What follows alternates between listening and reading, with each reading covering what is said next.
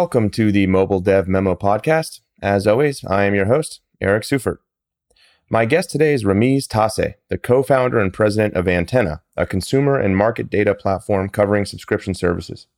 Prior to founding Antenna, Tasse led a handful of startups to best-in-class growth milestones, including Axios, where he helped scale the company beyond two million subscribers, and Mike, where he helped scale the company beyond four hundred million video views. In this episode of the podcast, Ramiz and I discuss the future of audience development, management, and targeting for digital marketers. As the privacy landscape changes, the level of granularity available to marketers in developing audience targeting diminishes. As a result, marketers must make use of coarser and more aggregated sets of data to determine which audiences and groups of users are most relevant to their products and where those audiences can be reached. Ramiz and I discuss how panel data can fit into a marketer's audience development strategy, how measurement is evolving as the privacy landscape changes, and the feedback loop between measurement and targeting. Please enjoy this conversation with Ramiz Tasse. Ramiz, how are you? Hey, I'm doing well. There's still snow on the ground here, unfortunately. Oh, well, I'm in a t-shirt and shorts, so I, uh, I feel for you. I don't know what that means. Did the groundhog? I don't know what the groundhog said if there's still snow on the ground right now. Longer winter. Yeah, I'm embarrassingly remiss on my Groundhog Day film uh, memory here, so uh, I'll have to rewatch it. That's a sign that I, I need to rewatch that movie. Okay, so I have just introduced you, but maybe you could introduce yourself. It'd be great to just uh, hear your background in your own words. For sure. So I'm co-founder and president of a measurement and data company called Antenna right now that focuses on the subscription economy. But for the last several years before that, I was, I think like you, trying to figure out what this new title of head of growth meant. No one else in the world could tell me. And so, you know, I was focused a lot on those elements of user acquisition, retention, monetization, connecting data, collecting data actually first, and then connecting it to decision-making, specifically in the marketing, pricing, distribution kind of parts of the world, all within the kind of digital media ecosystem, most recently at Axios, the digital news publisher, before we started Antenna. And, you know, really our goal with Antenna was to take that ethos around a lot of these subscription metrics and K P Is and bring them to a broader swath of research and analytics professionals. You know, when you're working at a company, you can only go one company by one company. But when you build a, an enterprise software company, you can serve hundreds and thousands of companies at the same time. So it's really a continuation of what I've been doing for the last several years beforehand, but hopefully with a little bit more impact and scale. Yeah, I think I became aware of Antenna through a tweet that Matthew Ball share, shared with just kind of like, streaming services churn over time. And I think that that was a, a data point that a lot of people probably became aware of your company through, because it's really, it was really interesting to just see it. And I don't think that had ever been like collected and kind of, you know, aggregated in that way, in that comparative way before. That's how I became aware of your company. But I think the genesis of this conversation is, and I've, I've been writing a lot about this for the last eighteen months, is is that, you know, the marketing landscape is fundamentally changing, and we're losing this kind of event stream, you know, hub and spoke model access to conversion data. And so the reliance that marketers had on the ad platforms to target relevant audiences on their behalf, right? To use their machinery, their data, or the data that they collect from their advertising partners, the data that they warehouse anyway, the reliance on them to use all of those resources to target relevant audiences is being undermined. It's disintegrating, right? Like the, their ability to do that. And so advertisers now have to build those capabilities in-house, and they have to start relying on new data sets, right? Like de facto status of Facebook or Google or whoever as the audience identifying function for a marketing team is untenable, right? That just can't work. And so advertisers have to adapt to this changing environment by being better at defining audiences themselves, using more coarse data, using sort of like more group level, you know, definitions, and then also in, in their internal measurement, right? In their ability to sort of look at just, you know, inflows and outflows, inputs and outputs, and determine, you know, where their money's being best spent. And I wanted to talk to you because you and your company, you, you're sort of at the forefront of that, especially on the audience definition side, but also on the sort of measurement side. And I think that's the basis for a really great conversation. So that's kind of what I want to cover today. I, I love it. And, you know, I think when you think about this world of either panel-based or direct measurement, there's kind of one fundamental question that we're trying to answer, right? If I'm a brand, where should I try to reach my potential customers or existing customers? How? With what message? And once I've actually put that message out there, does it work? right? And I think what you're saying is the fundamental way we do each of those things is about to dramatically change. And there's not actually that many clear answers yet. It's kind of surprising. I, I think probably sitting in our seats, we would have expected to know exactly what the future will look like in, in terms of how we measure all of that stuff. But, you know, it's it's going to get there. Well, it's funny because, yes, and there's kind of like a uh, innovator's dilemma issue here, right? The big platforms uh, were never incentivized to spend a lot of time thinking about this, you know, sort of prior to some sort of external catalyst, right? Which the external catalyst, you know, from in my world, like the on the mobile side, the catalyst was Apple, right? And and on the on the desktop side, it was Apple too. It was I T P, but you know, Safari as is doesn't have as much of a command on engagement on on desktop. You know, that's Chrome is, is sort of the, the more important, well, call it the the larger browser, right? Um, and they've yet to deprecate cookies, but but Apple does have that sort of command on mobile, right? And so that was the catalyst. But you know, these companies, you know, the the platform companies, the ad the ad platform companies were never incentivized to think about this in a sort of like serious and like preparatory way. The companies were, the individuals running the teams weren't, because no one wants to build a missile system to blow up the asteroid. You know what I mean? If you're making a lot of money building missile yep. systems to blow up, you know, other countries or whatever. I don't know. This, that metaphor got really dark and weird, but in any case, they didn't, right? They didn't prepare for this. And like that was evident, that was made evident in the kind of two quarters earnings post A T T going wide in June. They had no plan, or the plan they had was not viable. And, and so now they're having to rebuild these systems from scratch, right? And so, well, okay, we would have expected them to have some kind of tools ready, but they didn't. And now there's like this whole primordial soup of startups that are emerging to service this new landscape, right? And it's really fascinating. And I think it's really exciting. There's a lot of opportunity right now to build big businesses that do those things. But a, a lot of these companies are startups. They're startup scale, and they're, you know, they're they're growing fast and they're raising lots of money, but nonetheless, they're not Facebook scale, right? And so it's I'm glad I'm happy to be be speaking to you, because you're you're part of that group of, you know, successful startups that have, you know, raised a lot of money and, and are, are scaling to service this new requirement, this new need. Definitely. And, and you know, I think, um, why don't we dive in? Why don't we dive in? Let's do it. So just to kick it off and to establish, you know, the sort of baseline here, explain what panel data is, how it has been used and packaged historically by companies like Nielsen. Great place to start. There's some version of the bundling, unbundling quote that everyone loves with, you know, panel-based and direct-based measurement, but it sounds like what's old is new again, and but with a twist, right? And so let's talk about the old version first. And uh, to define it very naively here, a panel is just using a small subgroup of individuals to discern behavior of the entire population. That was the dominant form of measurement and marketing until, what, a decade ago with the advent of direct, kind of more one-to-one measurement. You know, that the scaled marketing giants, Facebook, Google, others, really made possible. But there's a couple of things that were pretty unique to that first version of panel-based measurement that I actually don't think are true of today's panel-based measurement. And so the first thing was the recruitment methodology, right? So the way they'd recruit these folks is quite literally by paying them to fill out a survey. Might have looked like a Scantron when I took the S A Ts on. And, and you know, being a Nielsen home was a, a badge of honor. And, you know, we, we should have had my co-founder, Jonathan, who spent many years as an executive at Nielsen on here to tell the story there. But you were quite literally going and finding these people and asking them questions.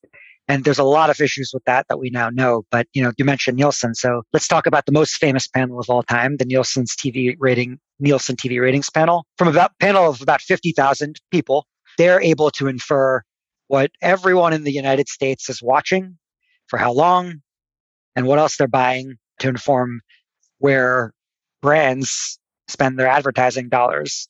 And so the gap between the two hundred million American adults or whatever it might be and fifty thousand panelists is enormous, right? So there's a lot of work, it turns out, that actually goes into making that happen, going from fifty thousand and making it represent two hundred million, even like remotely accurately, right? And so that's where all of these brands, whether it was Nielsen, ComScore, Kantar, I R I, built their value and their moats.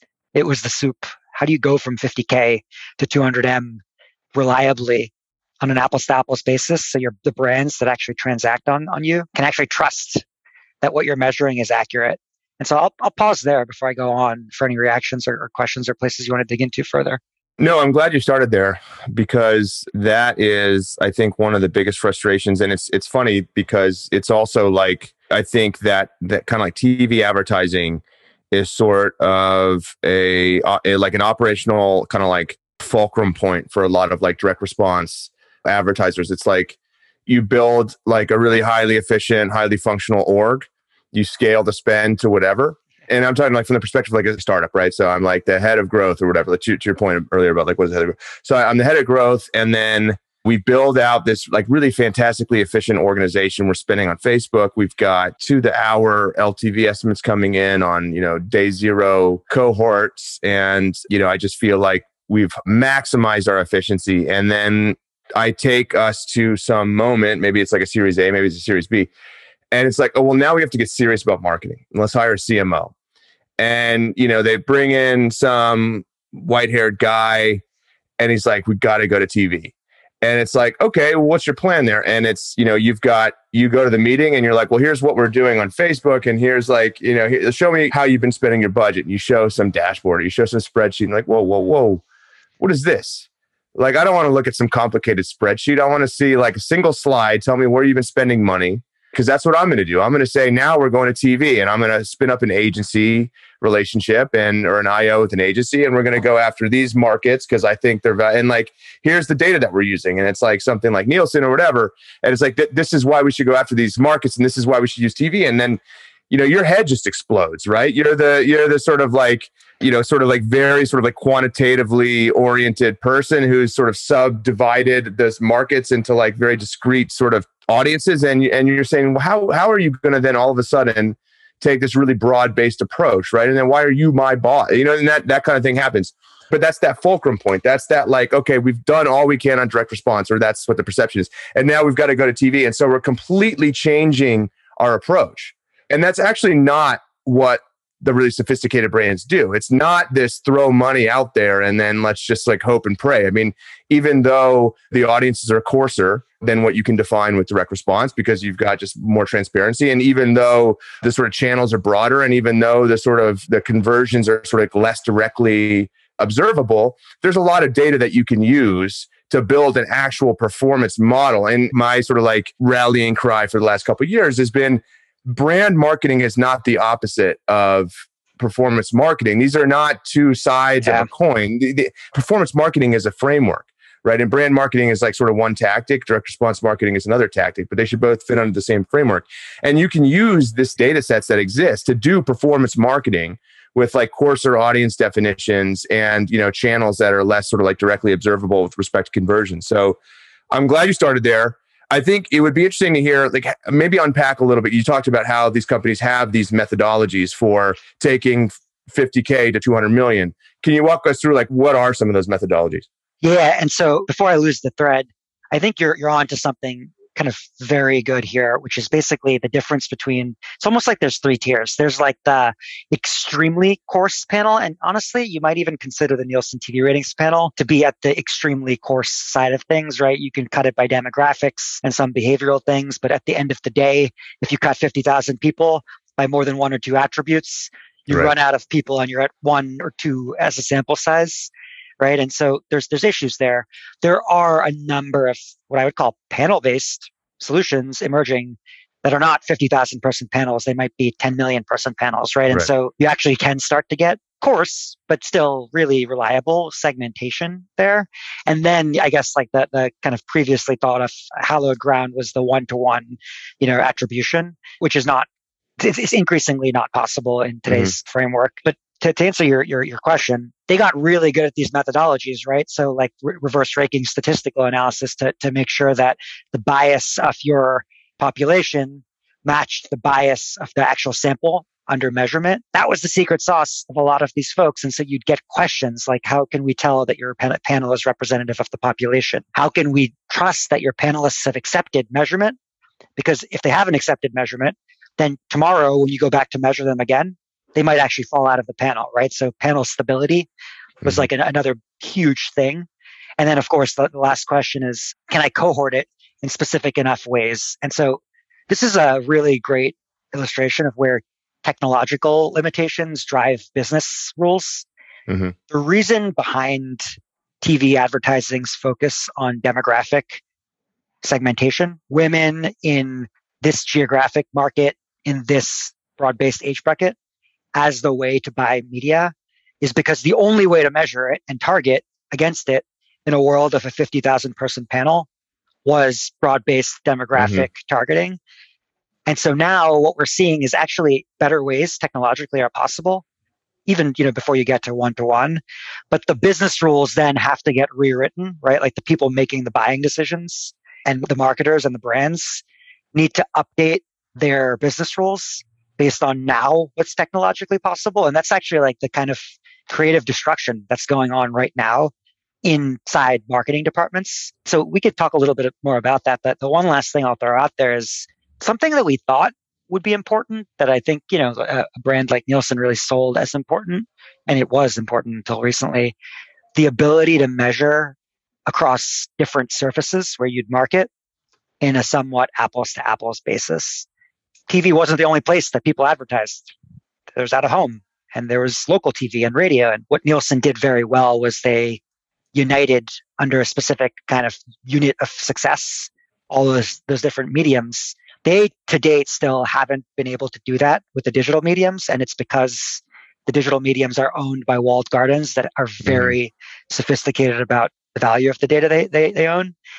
But the other side of it is that the, the advertising services, the inventory is so big that you can run a business, you know, until a very late stage, just advertising on Google and Facebook. And so mm-hmm. you don't actually need cross-category measurement to the same degree that you used to, which is kind of another interesting thing that they were really good at, but became less relevant than possible. And so I'll transition here and I'll say, all right, so what's next? Well, there's three trends that we just talked about that are converging on each other. Well, we talked about two of the three. One, consumer privacy. One-to-one measurement is, is gone, right? I, I don't know how else to say it.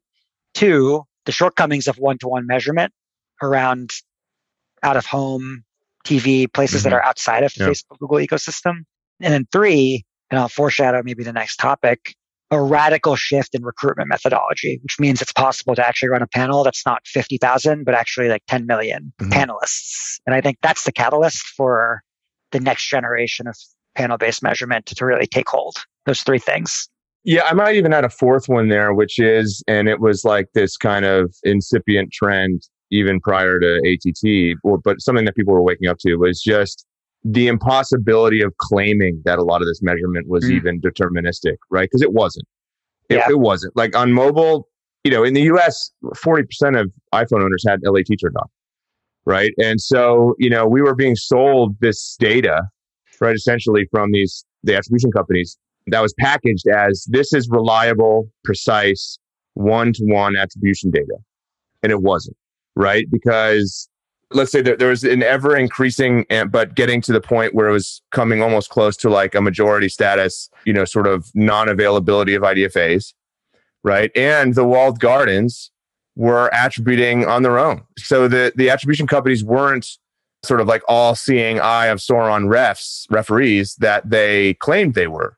They were just reporting what they observed, but they were not able to sort of dictate what Facebook and Google and whoever and Snap and Twitter. Yeah. Uh, well, tw- Twitter didn't self-attribute, but but they weren't able to dictate what those companies charged for. And so you had a tremendous amount of double billing going on. Right. And just fingerprinted, you know, attributions that weren't that precision, deterministic, one-to-one attribution. Right. So I think a lot of people were waking up to that and they were just, they were determining for themselves, like, we need some kind of probabilistic model that serves as like a reality check on what we're getting from these, you know, quote unquote, deterministic tools providers, because we know that what they're doing is no longer really even um, like the overwhelming majority deterministic. Yeah. There was a big chunk of this that was just, you know, fingerprinted and, and probabilistic anyway. It's like what we're saying is something actually like pretty profound, which is that it's not either one-to-one or panel-based. It's actually right. more of like a continuum, and yeah. you got two ends of the spectrum. And we were never actually at the yeah. one-to-one end of the spectrum. And by the way, as panel-based gets better, we're getting closer to the midpoint, you yeah. know, of, of that we were worse than we thought we were in the one-to-one era, and we're probably better than we think we're going to be in the panel-based, the new panel-based era. The silver lining here is it's going to take a couple cycles because no one prepared for this, oddly. But if the measurement technologies are not much, much worse than they currently are, you know, like that's a really good news for D two C brands specifically, and in general, consumer brands that are sophisticated marketers. Yeah. And they could use some good news. um, okay. So we talked about it kind of from the, the measurement company side. Can we talk about this? Just kind of flip the perspective to the marketer side. How how do marketers utilize this? Well, so let's kind of break this up into how did marketers utilize this kind of data sort of historically? And maybe we can even talk about like the kind of madmen, Eric, this, this kind of these idea, this idea of like panel data and like uh, focus groups and stuff comes up a ton in Mad Men, right? And like and Mad Men yeah. is actually a really, really interesting uh, like keyhole view into like the advertising era of, yeah. you know, this, this sort of like nascent advertising era. So maybe like it kind of historically when, when this was all there was, how was it used? How had this been used kind of in as um, the kind of idea of deterministic attribution sort of flourished and people believed they were getting like one-to-one sort of discrete attributions at the user level. And then how will this be used going forward? Uh, I think that's like, it'd be yeah. interesting to, to kind of explore that, that evolution. That's great. And, and you know, I, I bet you have a perspective here too. So I'd love you to fill in fill in some of this. I'm a student of history, but I'm not a an old gray-haired C M O that you described uh, earlier. So I, I didn't live through this. But, you know, my understanding of that Mad Men era was uh, very sentiment-driven, right? You get people in a room, you pay them to be in a room, and you ask them the questions and you, they, they answer them, right? And so you can kind of get a sense of, did it work? If you mm-hmm. ask a bunch of people the same questions that saw your ad and that didn't see your ad, you can kind of tease apart the difference in response, right? Their affinity towards a specific brand after having seen that ad. Really rudimentary way of doing things because there's, as we know, all kinds of biases that you introduce when you ask someone, hey, right. do, do you like Coke, right? And then you ask them two weeks later, do you like Coke? Well, you've got them thinking about Coke two weeks ago. Mm-hmm. They might have bought yeah. Coke for no reason, certainly not an advertisement. Because you actually advertised it to them by asking them the question in the first place. And very difficult to do any sort of segment analysis on ten people in a room, right? You can't say, hey, one person out of the ten was a man and liked Coke, and therefore ten percent of men like like Coke. Doesn't really work like that from a statistical significance standpoint. But, you know, on a fifty thousand person panel, which is the, the Nielsen one, it does work like that. There are statistical methods to get from rough demographic segments on the panel to those same rough demographic segments on the population. And Nielsen's gotten really sophisticated at this. And there's other brands like like Kantar and, and others that, that have as well. And that's what powered all of T V advertising. So I think we talked a little bit about how marketers used it in kind of like the historical times. As the deterministic era he- heated up, my perception was really that the surfaces were deterministic was not as possible, T V, out of home, et cetera, still strongly relied on panel-based because that's the best there was. But as a function of the popularity of being able to measure exactly who saw your ad and what they did right after, the relative budgets for those less, you know, measurable mediums went down. And so at the startup scale, you've probably noticed this. Podcast advertising can be very effective. It's very hard to measure deterministically mm-hmm. the success of it. And therefore, it's been historically underutilized by growth marketers like you or I. Same thing, you know, with T V or out of home. It's not that it's not an effective medium at all. It's that on the specific deterministic measurement framework that is really in vogue in, call it twenty fifteen, it's harder to measure. And so it gets less play. And so that's my kind of take on maybe the twenty ten to twenty twenty era. My take on the twenty twenty and beyond era is that kind of cool technology, number one, the modern panel emerges, and that allows for increasing use of panel-based measurement to actually inform decisions. And so what I mean here is, look, what's, what's the modern panel? Well, there's a bunch of ways to collect user data now with explicit opt-in. You might build a utility. And so I'll give you a couple examples. If you're trying to c- collect data on what people are watching, go build a T V guide and get ten million people to sign up to the T V guide and say, yeah, in order to offer me better recommendations on what I should watch, you can track my history on what I press mm-hmm. on, on the remote control. If you want, I don't know, call it uh, credit card data, go build a budgeting app and say, hey, if you give us your credit card data, we'll, bu- we'll build a budgeting app and help you save money, right? Mm-hmm. There's a utility-based aspect to building panels today that just didn't exist when you were actually asking people, paying people directly to, to fill out a survey. That's like the innovation that's unlocked the kind of ten million person panel and not the fifty thousand person panel. Based on that, I mean, just think about the same mechanics, right? You actually can cohort. You actually can ask, tell me more about this user that lives in this city that purchased goods from this store and that store. What was their behavior over time? And so then if you're a brand introducing advertising, you can ask something like, did I claim wallet share of that user after my ad, right? You, you can basically introduce an ad and you can say, well, they were spending fifty percent of their dollars on the Gap and fifty percent on the Banana, on Banana Republic, mm-hmm. and they were spending one hundred dollars. Well, after flooding that you know area with ads, you actually can say, well, they're either still spending one hundred on total retail, they're spending fifty on Gap still, but they transitioned that entire other fifty to Bonobos, right? If you're the Bonobos marketer, or maybe they're spending one hundred thirty instead of one hundred, and so we actually increased the size of their wallet for this category. You actually can start to do that type of stuff given the scale of modern base panels, and I think that's the big unlock for today's marketer. Whereas right now they're relying purely on deterministic marketing to do stuff like that.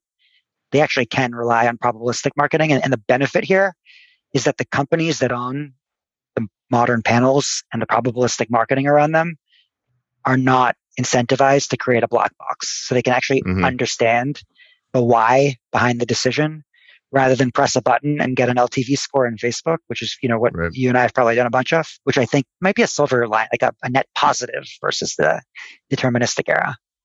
Yeah. I mean, I think my viewpoint here is that, you know, these avenues for growth always existed, right? And they can be very effective, right? And I mean, like out of home, T V, radio, podcasting, just even doing P R, you know, you can invest money there and you can, with reasonably high degree of confidence, understand what the economic impact of that expenditure was on your business, right? You can do that. It's hard. It's just really hard. And no companies were ever incentivized to build those tools or that infrastructure because it Facebook made it really easy to just scale up. Yep. And they said, and don't worry, it's deterministic, right? And I'm not blaming Facebook, but like in a lot of ways it was, right? But like the ecosystem changed. And it's not just Facebook. It was, it, all these these platforms are really easy to use, right? And you didn't have to do any measurement. The measurement was done for you. And so it was just really easy and straightforward and frictionless to measure the performance. Whereas, okay, if we go after out of home, you know, if we go after T V, we've got to build a whole apparatus around that that allows us to measure it. And that's very difficult to do. And it's also like a totally different um, field of expertise. That's data science. That's not media buying. Right. What we have is a team of media buyers and we have a team of creative designers, and we don't have a big data science team because, well, Facebook's our data science team or whatever measurement company's our data science team. And that is changing, or that the ability to do that has been diminished. Right. And so now it's like, well, okay, the good news is, yes, you do have this gigantic pool of ad impressions that were sort of heretofore unexplored, and you can explore them. But now you do have to do the work of building the measurement. Or, you know, there's, again, that primordial soup of companies, Antenna, of which Antenna is one, that is, is coming to market to do that for you. And, and that's that's good news, I think. Because if, yeah. if the sort of takeaway from this was just that, yeah, all the channels that are available to you to do advertising on are basically becoming desiccated and will exist at sort of like half efficiency going forward. And that's depressing. But the reality is that, well, there's this whole other unexplored area that that you can now access, and and the tools to support that will emerge, because that's just what capitalism does, right? Yeah, that's such a good point. It, it's like they were never actually that worse. You know, they might have been incrementally worse, less effective. They were just more poorly measured because you would have had to in-house right. the measurement expertise, and the pain of doing that was actually like we, we kind of gave ourselves a pass on on actually just going through the pain by saying they're not as effective as, you know, putting all my money on Facebook or whatever it might be. We actually never tested whether that was true, maybe. No, no. And people might, and, and for certain products, it might have been way more efficient, like from a dollar dollar basis, to go after the out of home stuff and to just have like kind of a more of a media mix model style measurement approach, mm-hmm. right? Instead of hoping that these measurement techniques really were deterministic, right? But the thing is, like, there's a lot of low hanging fruit out there that can improve the performance of a lot of these sort of like non direct response campaigns, right? I always cringe I listen to a lot of podcasts and I cringe when I hear these ads and they're not even sending the, the people to like a dedicated landing like, page. Yeah, and it's like, yeah, are you kidding me? Yeah. Like how, how, that's just, that's table stakes. Like that's just amateur, you know. It's what you, well, it's what you said. If you're viewing it as the opposite of performance marketing, then you don't right. try to apply first principles of performance marketing, yeah. like, you know, trackable link. Whereas if, if you are, then then you actually can get some pretty decent measurement if you if you in-house a little bit of that infrastructure. Yeah. Well, that's I think that's a good segue into what I want to bring up next. You talked about these techniques that the measurement companies themselves can use to get these panels to be more like very, very indicative, right, of the sort of total population. Can you talk about some of that? Like I mean, I, from the marketer side, that's exactly it. You know, you've got the the landing, the dedicated landing page for the podcast, right? So that's, you know, some people don't go there. They just open up their app store or whatever and they go direct, but a lot of them do. But you can adjust for that.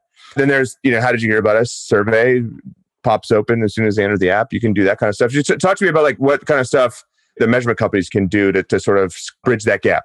Yeah, I think there's a, you know, a, a very adjacent thread here, which maybe that's like, this is like cool technology number two, but the kind of modern data clean room. And if you're thinking about joining a bunch of different data points together, like what do you need? What do they buy, right? You can get that from the purchase data. Like I, I said, there's modern panels that have everyone's credit card data. And by the way, those people are very explicitly opted into that. Then what do you need to know?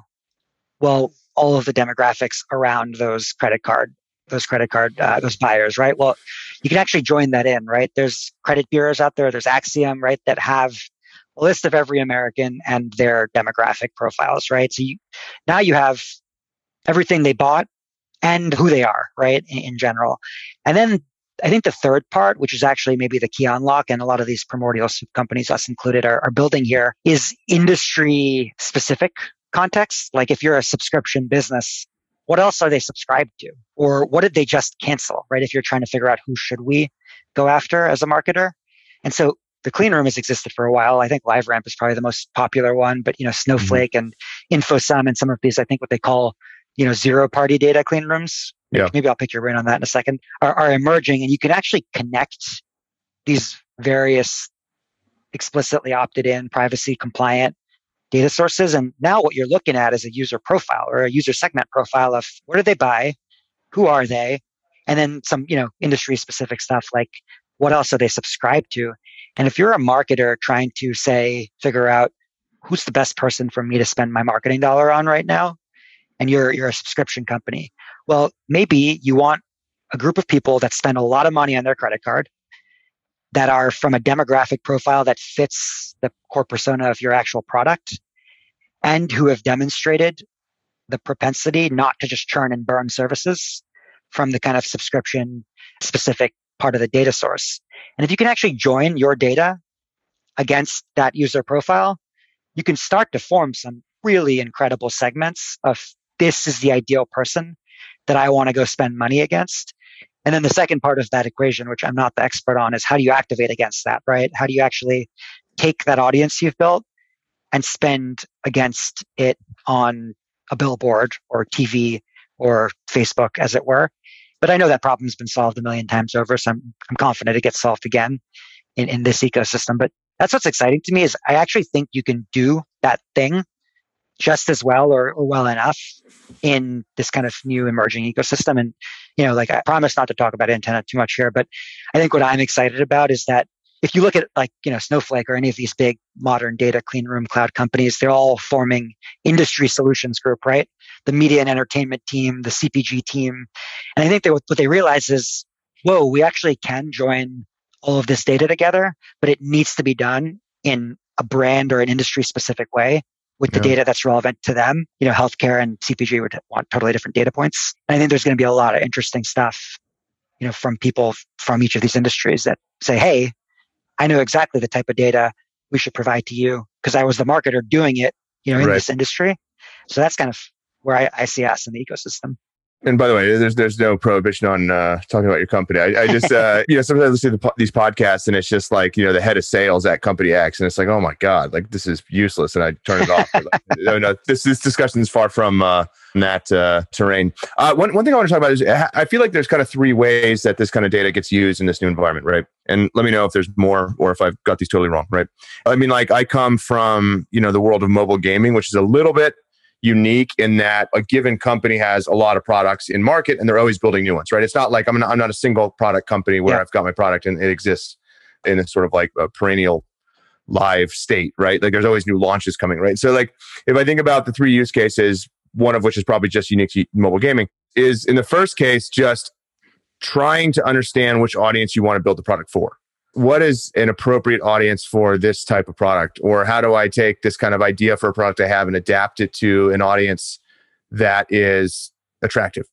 The second is how do I build creative, ad creative to reach that audience without, you know, with the kind of cold start problem, which existed, you know, in that twenty ten to twenty twenty period too, but that was quickly sort of surmounted with just kind of real-time feedback from the campaign feedback loop, right? So, but now it's not, right? Now it's not. And so you actually have to be really thoughtful, kind of a priori, what audiences should I even target and how do I build creative to reach them? And that gets into like more of a qualitative methodology, but there is data to seed those ideas, right? Which is exactly this, exactly like panel data. And then the third is, okay, well, how do I use this data to actually optimize campaigns, right? So I'm I'm doing media buying, I'm spending against these campaigns, and how do I use this data to inform those spend decisions? So maybe kind of walk us through each of those use cases, or let me know if I've got them totally wrong and, and I missed yeah, yeah, you know, yeah. some really important ones. No, I, lo- I love that framing. I think like your first one was the strategic planning element, right? Like what should it be on a longer cycle, right? Like a corporate strategy team might be, be really obsessing about that. And, you know, like market information, market landscape information has always been a primary determ- you know, input into a product development process. And so, um, and so, you know, this type of data, hey, what kind of users use this product versus that product that's already in market? How many of those similar products can they take at once? Is it a complementary or a supplementary good? What price are products like this generally at? And what's the churn profile? So I can start to understand the L T V to C A C economics that I might expect under success conditions. Those are all things that are absolutely possible. And then you you kind of move to your second one, which I, have you written something about this? I think this is where we probably get worse. The real-time feedback loop doesn't exist, and it probably never will. And and it, you know, for all of the silver linings I've said, this is probably a place where we just get worse. And look, I think what happens is the role of the growth marketer changes a little bit, and mm-hmm. it's not test and learn takes a different context, right? It's not yeah. a thousand experiments and you pick one. It's five much more thoroughly developed experiments and you pick one. Mm-hmm. And that's fine. It's not worse. It's just slightly different. Maybe one click closer to Mad Men than Math Men.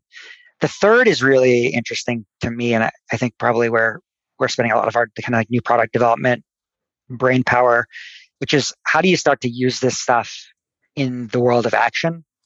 And so the way I'm thinking about it, the way we're thinking about it is these brands are actually, the good thing, they're actually really sophisticated at using their data to make product and marketing decisions in a very kind of tactical way, right?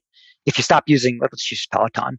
If you stop using the bike, we know what we're going to do to get you on the bike again, because we know that not using the bike is a churn signal, right? And there's a thousand different examples like that. And so they're really sophisticated on using the first party data they already have to make those sorts of decisions. Where they're not sophisticated is what do you do off the bike? And how does that actually impact your behavior on the on our service, Peloton in, in this example. And I think that's where, well, if they knew you just subscribed to Tonal, that would be a really strong indicator of a type of lifecycle marketing they needed to do. Or if they were trying to give their loyal customers a really sweet deal and bundle with another service, right? And they were trying to understand what else do our loyalists right now pay for? And can we go bundle and offer that to them for free to prevent churn? You'd be able to do that if you were actually able to enrich or append sort of market data to your own first party data. And so those are two kind of life cycle churn prevention illustrations rather than user acquisition illustrations, but you could imagine the same thing. We know that our users tend, our most loyal users tend to subscribe to these different services.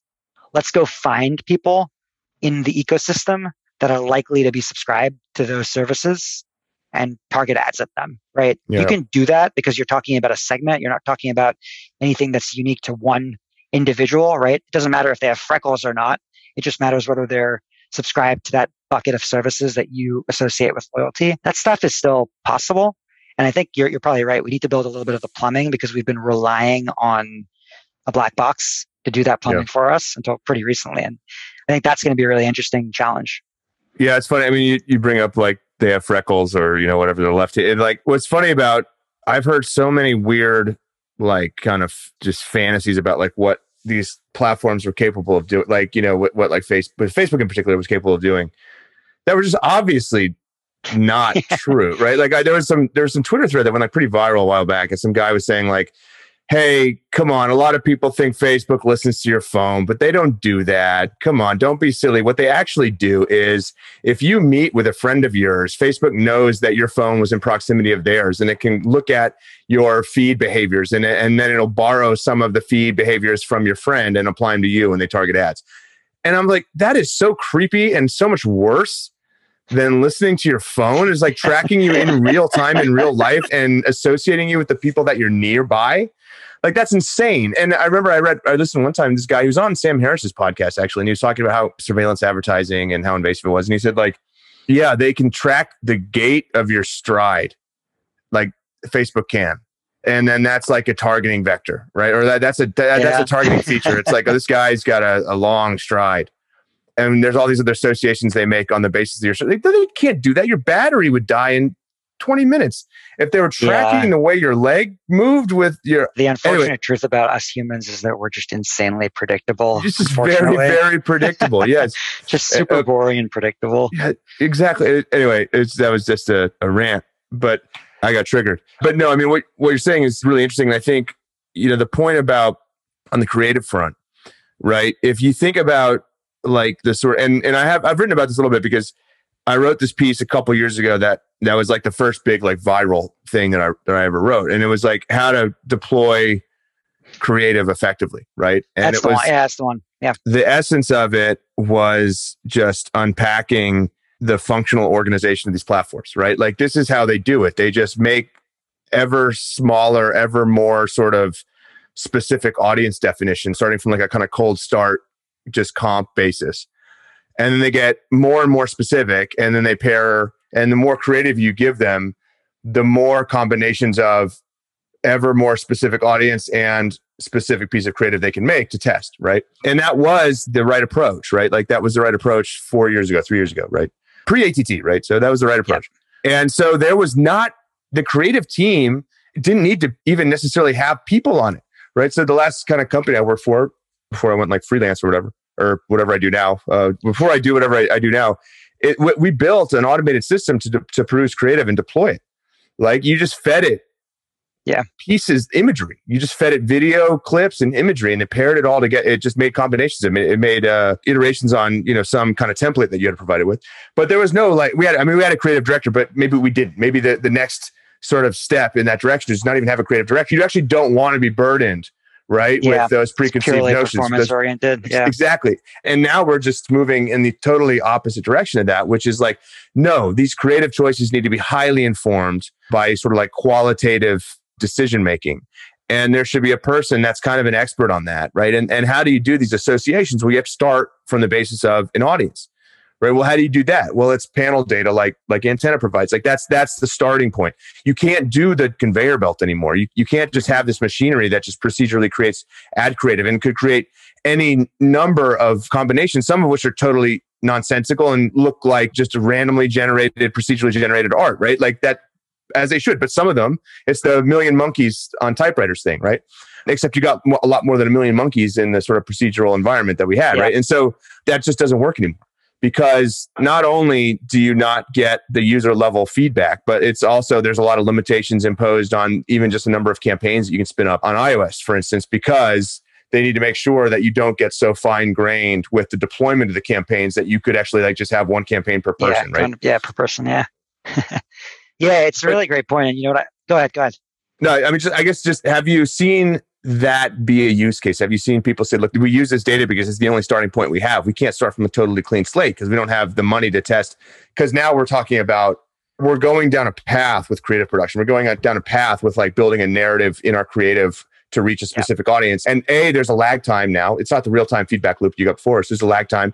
There's kind of a minimum amount of data that you need to get right? Especially on iOS, you start talking about S K Ad Network, you need a minimum amount of conversions before the conversion values start getting sent back, that kind of... So there's, there's, a, there's a bigger sort of like uh, more robustness needed in just the data sets in order to draw conclusions. And there's got to be more like conceptual variety versus just like variational iterations, right? So have you seen people like adopt that use case when they come to you? We actually, we haven't. It's really interesting when we talk a lot about things like this, and our perspective is that the market's not actually there yet in, in many ways. And so you'll see this, there'll be some, anytime there's a new distribution channel or, or whatever it might be, there's new brands that emerge that are extremely native to programming for that distribution channel. I think what you'll see is you'll see new consumer ba- brands emerge any day now almost that are running their marketing process exactly like you describe, and that's actually their edge, right? They're selling a commodity product. It might be the exact right. same product they they sold at their last company, but there's very few people doing that. And yeah. so where our data comes in is is something like marketplace intelligence. You've got to kind of be at a scale where that matters to you, right? In order to in order to think about that, and the people that are doing that this way right now are spending one hundred dollars on, on advertising or whatever it might be because they're mm-hmm. brand new companies. I think, though, it's going to take a cycle. But as all of the players in the ecosystem, whether it's direct-to-consumer brands or streaming companies or whatever it might be, start to adopt this way of going to market, they will do exactly yeah. what you're saying, which is they'll start with the data. They'll use the data in the actual algorithms, you know, enriching yep. their own first-party data, and then they'll measure the effectiveness on whether it worked using that same panel-based approach. Did it prevent churns, right? Whatever you want to, whatever yeah. your kind of optimization metric is, and then you start to get to like kind of a closed loop there ecosystem. But the thing you don't have in the closed loop, which is new, is the actual advertising surface, right? So that's right. the part that's getting fragmented in, in this cycle. Whereas Facebook, I think, I guess, truly did have that closed loop. Yeah. When I think about like the kind of canonical D two C brand, it's Dollar Shave Club, right? Do you think there's a different one like that? That's like the yeah, canonical, like that. that no, no, I love that one. Where I saw that category, or I call it the, that business model, where I saw it evolve was Dollar Shave Club was brilliant because it's my target is men. That's it. And let's make really engaging, memorable ads. That's the company. Right? Get a commodity product, charge yep. a premium price for it, spin up really, really great advertising, and then that's, we got a business model, right? And then what you saw there was that the products themselves became more and more and more and more specific to like very kind of particular audiences, right? And then you had like cat pajamas or you had whatever, you know, very sort of like niche product. And that was made possible because Facebook, because Facebook would find those relevant audience for it, but you scaled to a certain point, right? And I wrote, I've gotten to five hundred K a month in at Facebook ad spend, what now? Because Facebook yep. could take you to that very easily, right? Because it knew that that sort of sub audience that that was, you know, the most relevant for your product. You could find it very quickly, but scaling beyond that almost was impossible, right? I had that sort of thread in that article, but there's another one called like the seductive allure of Facebook's algorithm or something like that. And I was talking about that because there, there was a piece that I was piggybacking off of in the New York Times where some company had done that. They had scaled the company like, you know, hockey stick shaped growth, raised a big round, and then they just maxed out. They had, because yeah. it was like a small T A M, right? It was a very niche yeah. product and they just couldn't scale it anymore. And then they had to actually start building a catalog of products, and the products had to be broader, and then they had to start going the discount route. And I mean, you saw what happened with Casper. I mean, that's even still a fairly large T A M, right? But like, that's the kind of thing you buy once every five years or something. Yeah. And, and so you're not doing a whole lot of repeat purchasing, and they had to diversify and they went retail. It's like, they almost like threw the D two C book away at some point because yeah. you have to, right?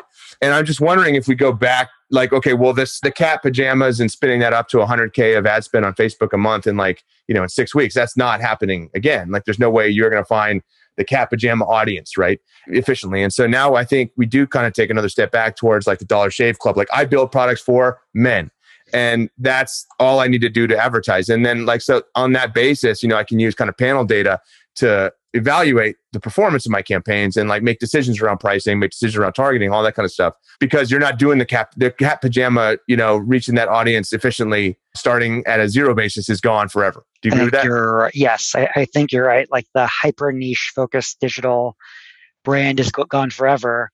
I think there's there's a lot of folks, though, have gone one step further with that even.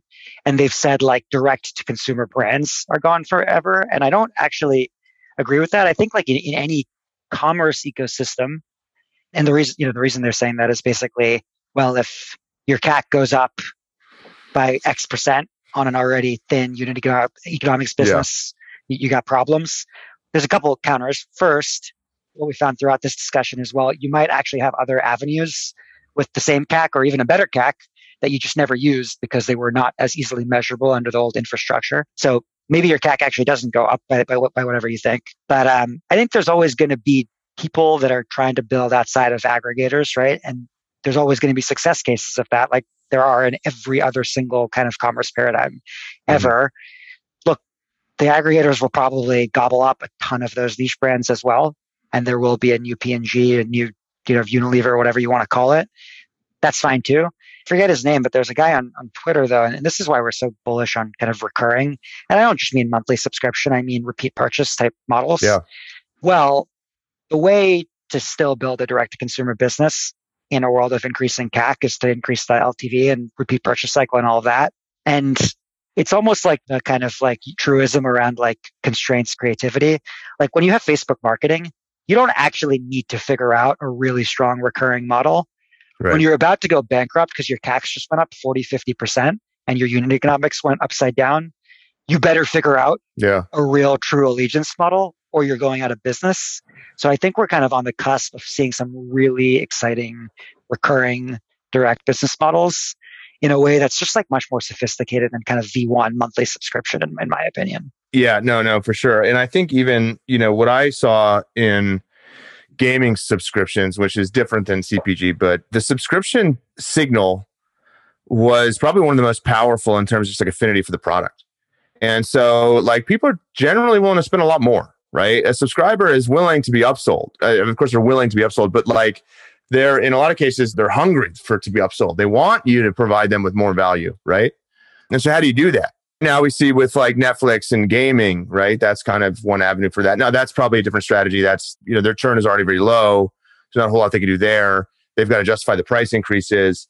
I think they'll probably end up stratifying the subscription price points and finding ways to just add more value on top so they can charge more. But nonetheless, there's a lot of things you can do when you get there. But if you know, if you wait to that moment, you wait for the Casper moment, it's like, well, okay, you know, especially with the C P G product, it takes a long time to spin those up. Digital products are a lot faster to get to market. Yeah. But um, okay, we, there's so many more things I would love to talk to you about. We're running up on the hour.